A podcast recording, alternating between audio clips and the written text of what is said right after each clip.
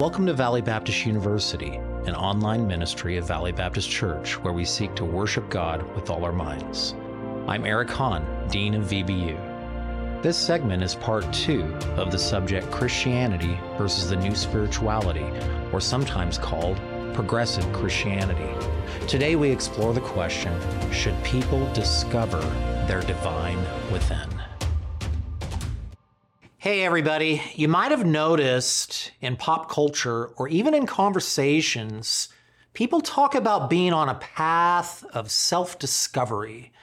Now, the mere term self discovery isn't necessarily an idea that contradicts biblical practice, but often it's deeply wedded in the teachings of new spirituality, or sometimes what correlates with progressive Christianity. There's even a pretty famous book that became a movie with Julia Roberts. It was called Eat, Pray, Love. And it's about somebody going on a quest to discover herself, to discover a new life, breaking the old shackles, and it was all enveloped in some kind of a spiritual ideal. So, a question we might ask is how would we differ as Bible believing Christians with what can be called the new spirituality? Whereas last time we looked at how we differ in that the new spirituality says that God is one with nature, oneism, but Christian theism is twoism. God is distinct from nature. So now we're going to look at how the new spirituality very often teaches that people should discover the divine within. And the question is, is that something that we should be doing as biblical, Bible believing Christians? Well, we go back to Carl Jung. We looked last time how Carl Jung is arguably the founder of the New Age movement. He was a self professed Gnostic. In the 1930s, as the founder of this new movement, he said that the pagan myth reflects the worldwide search to understand and heal the self by discovering all the gods are found within us. In fact, Carl Jung talked about something that was a song in the 1970s, the Age of Aquarius. That was more than a song, that was a spiritual worldview. And Jung predicted that a reinterpretation of Christianity's view of God via pantheism and the victory of a self realizing spirituality. Unfortunately, Carl Jung was very much correct in much of his prediction because there's been a lot of replacement of biblical Christianity in the minds of people, specifically even in the United States. Scholar Elaine Pagels did research on these false gospels that date back to somewhere around the third century. Sometimes they call them Gnostic gospels. They're not actually gospels, they're really just sayings. But from what's known as the Gospel of Thomas, Elaine Pagels said she had sort of an epiphany. Because the Jesus of the Gospel of Thomas said, if you give birth to what's within you, what you have within you will save you. And if you don't have that within you, what you don't have within you will kill you. Elaine Pagels says, I found this to be intuitively true. And she influenced many other people, including one of her indirect disciples, Dan Brown. Dan Brown wrote the book, The Da Vinci Code, which became a blockbuster movie as well. And Dan Brown taught this Gnostic idea of searching the divine within. Now we move forward to what we have today called progressive Christianity. And Diane Butler Bass wrote a book called Christianity After Religion.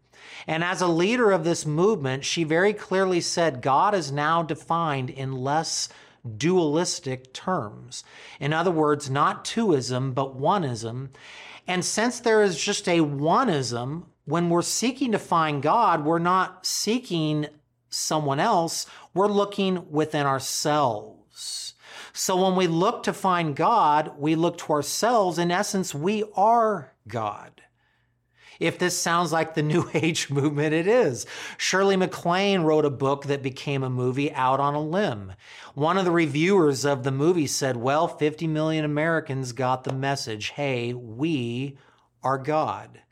MacLaine says God is in each of us. We're literally made up of God energy. Therefore, we can create whatever we want in life. Once again, Dr. Peter Jones, who's done extensive study on this, says this is just a perfect example of pantheistic monism. It denies that God is the personal, unique creator who is distinct from creation.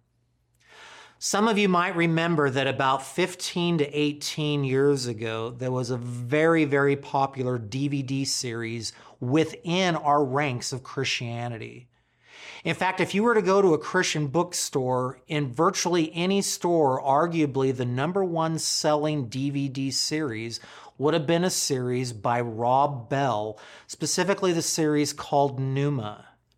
I was a senior pastor of a church around that time period. And one of the small groups, my wife was a helper, and they were showing these videos. And she said, Eric, you might want to come and see what they're teaching in this. And so I asked the teacher about it. He showed me the DVD, and I have it right here. I still have the video. And inside, even just the inlet, in, even just in the insert, it has some key questions, and they're rhetorical questions which are meant to spark interest and really be answered with the question yes. One of the questions is Are there ways in which you feel sacred and divine? Another question that he asks is Do you believe God is inherently in every single person? And when I read that, I looked at my wife and I said, No, I don't believe that. That's called pantheistic monism. It's like Gnosticism, it's a worldview that goes back to Hinduism, that big train that we went through all the way in that first segment that we looked at Hinduism, pantheism, Gnosticism, the New Age movement. And now we have it in, in his time, they called this the emergent movement. And when I talked to the leader about this, he at least graciously said, yes, this isn't biblical. But whenever I referenced this around the Christian community, people thought I was splitting hairs. No, that's probably not really what he meant. Well, not long after that, Rob Bell came out as a full fledged universalist, which is the logical conclusion of pantheistic monism. If if everybody is united with God as one, and to find God, we just search the God within, there's no way that any of us can be forever separated from God because God wouldn't be separated from himself. Well, Rob Bell, when he came out as a full fledged blunt universalist, then they took all those DVDs off the shelf and no one was talking about him anymore. But then he made appearances on the Oprah Winfrey channel which is very appropriate because it's essentially New Age, going back to Gnosticism, going back to pantheism, going back to monism. In a more recent podcast, though, Rob Bell has defined himself as being a leader of progressive Christianity. So people that aren't familiar with us taking those DVDs off the shelf are still finding his podcast. And he quoted recently a mystic monist, William Blake and William Blake affirmed in an affirming way, he said, Christ is the only God, and so am I, and so are you. Now, notice right off it affirms a postmodern relativistic view of truth where we just passively breach the law of non contradiction. We'll look at more of that in future segments, but notice that seeking the divine within is the equivalent of discovering Christ within. Now, this is essentially straight out of Gnostic teachings. I have a copy of the Gnostic Gospels with me. In the Gnostic Gospel of Philip, it says that when we have this gnosis, that's what Gnostic means. It's gnosis or meaning knowledge. When we gain this secret knowledge, it transforms people from being mere Christians. The idea of Christian will be removed, and we go from being Christians into a Christ. If you move forward in time from there to the last century, again, Carl Jung, Carl Jung claimed that he would have these spiritual mystical experiences where a spirit guide would take him around and show him things, and he would refer to Carl Jung himself as Christ. And this is the idea of monism and seeking God within. It's seeking the Christ within, which essentially is saying that discovering Christ is just discovering a full consciousness of ourselves. I want to use a side note on this that very often people will say, well, you know, I've read the statistics that say 90% of people say they believe in God, and then another 84% say that they believe in Christ. The question is, what do they mean by God and Christ? Somebody might say, I believe in God. And if you ask them, well, how would you define God? Well, God makes up the universe. Okay, that's not the biblical view of God. Somebody might say, I believe in Christ. We might say, well, you believe in Christ the way I do? What do you mean? Do you believe Christ is divine? They might even say, oh, yes, Christ is divine. Oh, well, that's what I believe. You must be a Bible believing Christian. But what they mean is that I've discovered the divine Christ within. We're all divine. So we have to differentiate very clearly what we mean by this, even when we're talking to people about the gospel. In fact, this is what's at stake with this subject. If I am a Christ, then what about the core teachings of the Bible of what Christ has done for us? What about the cross? What about the gospel? If, if the cross and the gospel is, is merely discovering the Christ within, then what has Christ done for us?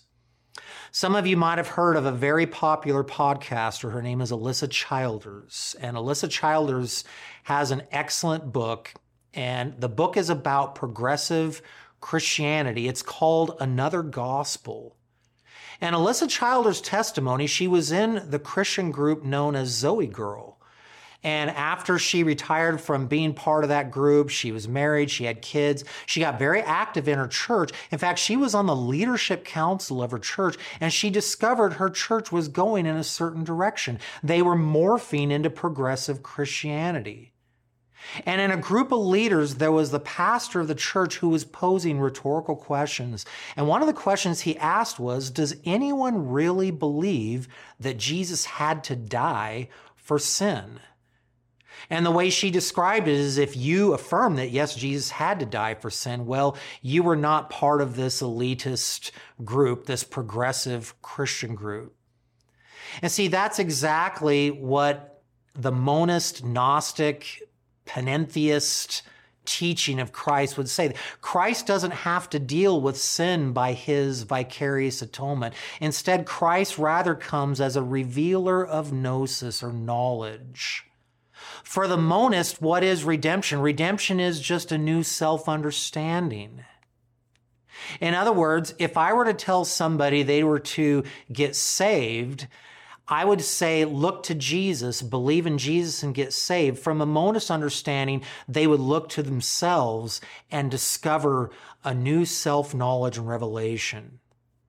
Now, how far has this gone in Christianity? Let's take it a step further.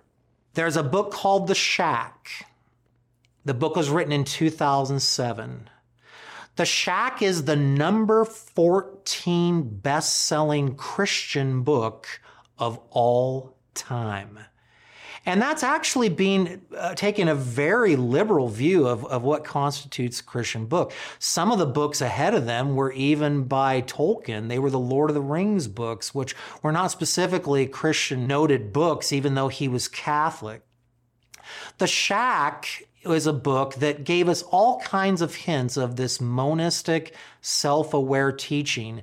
But then when the movie came out, which became a blockbuster that people are still watching and streaming, Paul Young wrote a book very specifically, bluntly, on his theology. It's called Lies We Believe About God. One of those ideas he says is a lie is is that there's nothing outside God. He says there's only God and creation, and creation is created in God. Notice the monism in the statement. There's nothing outside God. And so then when he gets specifically to the heading of a chapter, he says a lie that we believe about God is that we need to be saved. It's amazing that throughout generations of Christian teaching, we would tell people you need to be saved. And yet somebody says, no, that's a lie. You need to get saved is actually not Christian teaching. Paul Young says Jesus didn't come back to build a bridge back to God or offer the possibility of getting unseparated. He says the multifaceted purpose of the incarnation includes we who are lost in the delusion of separation can witness human life of one who knows he is not.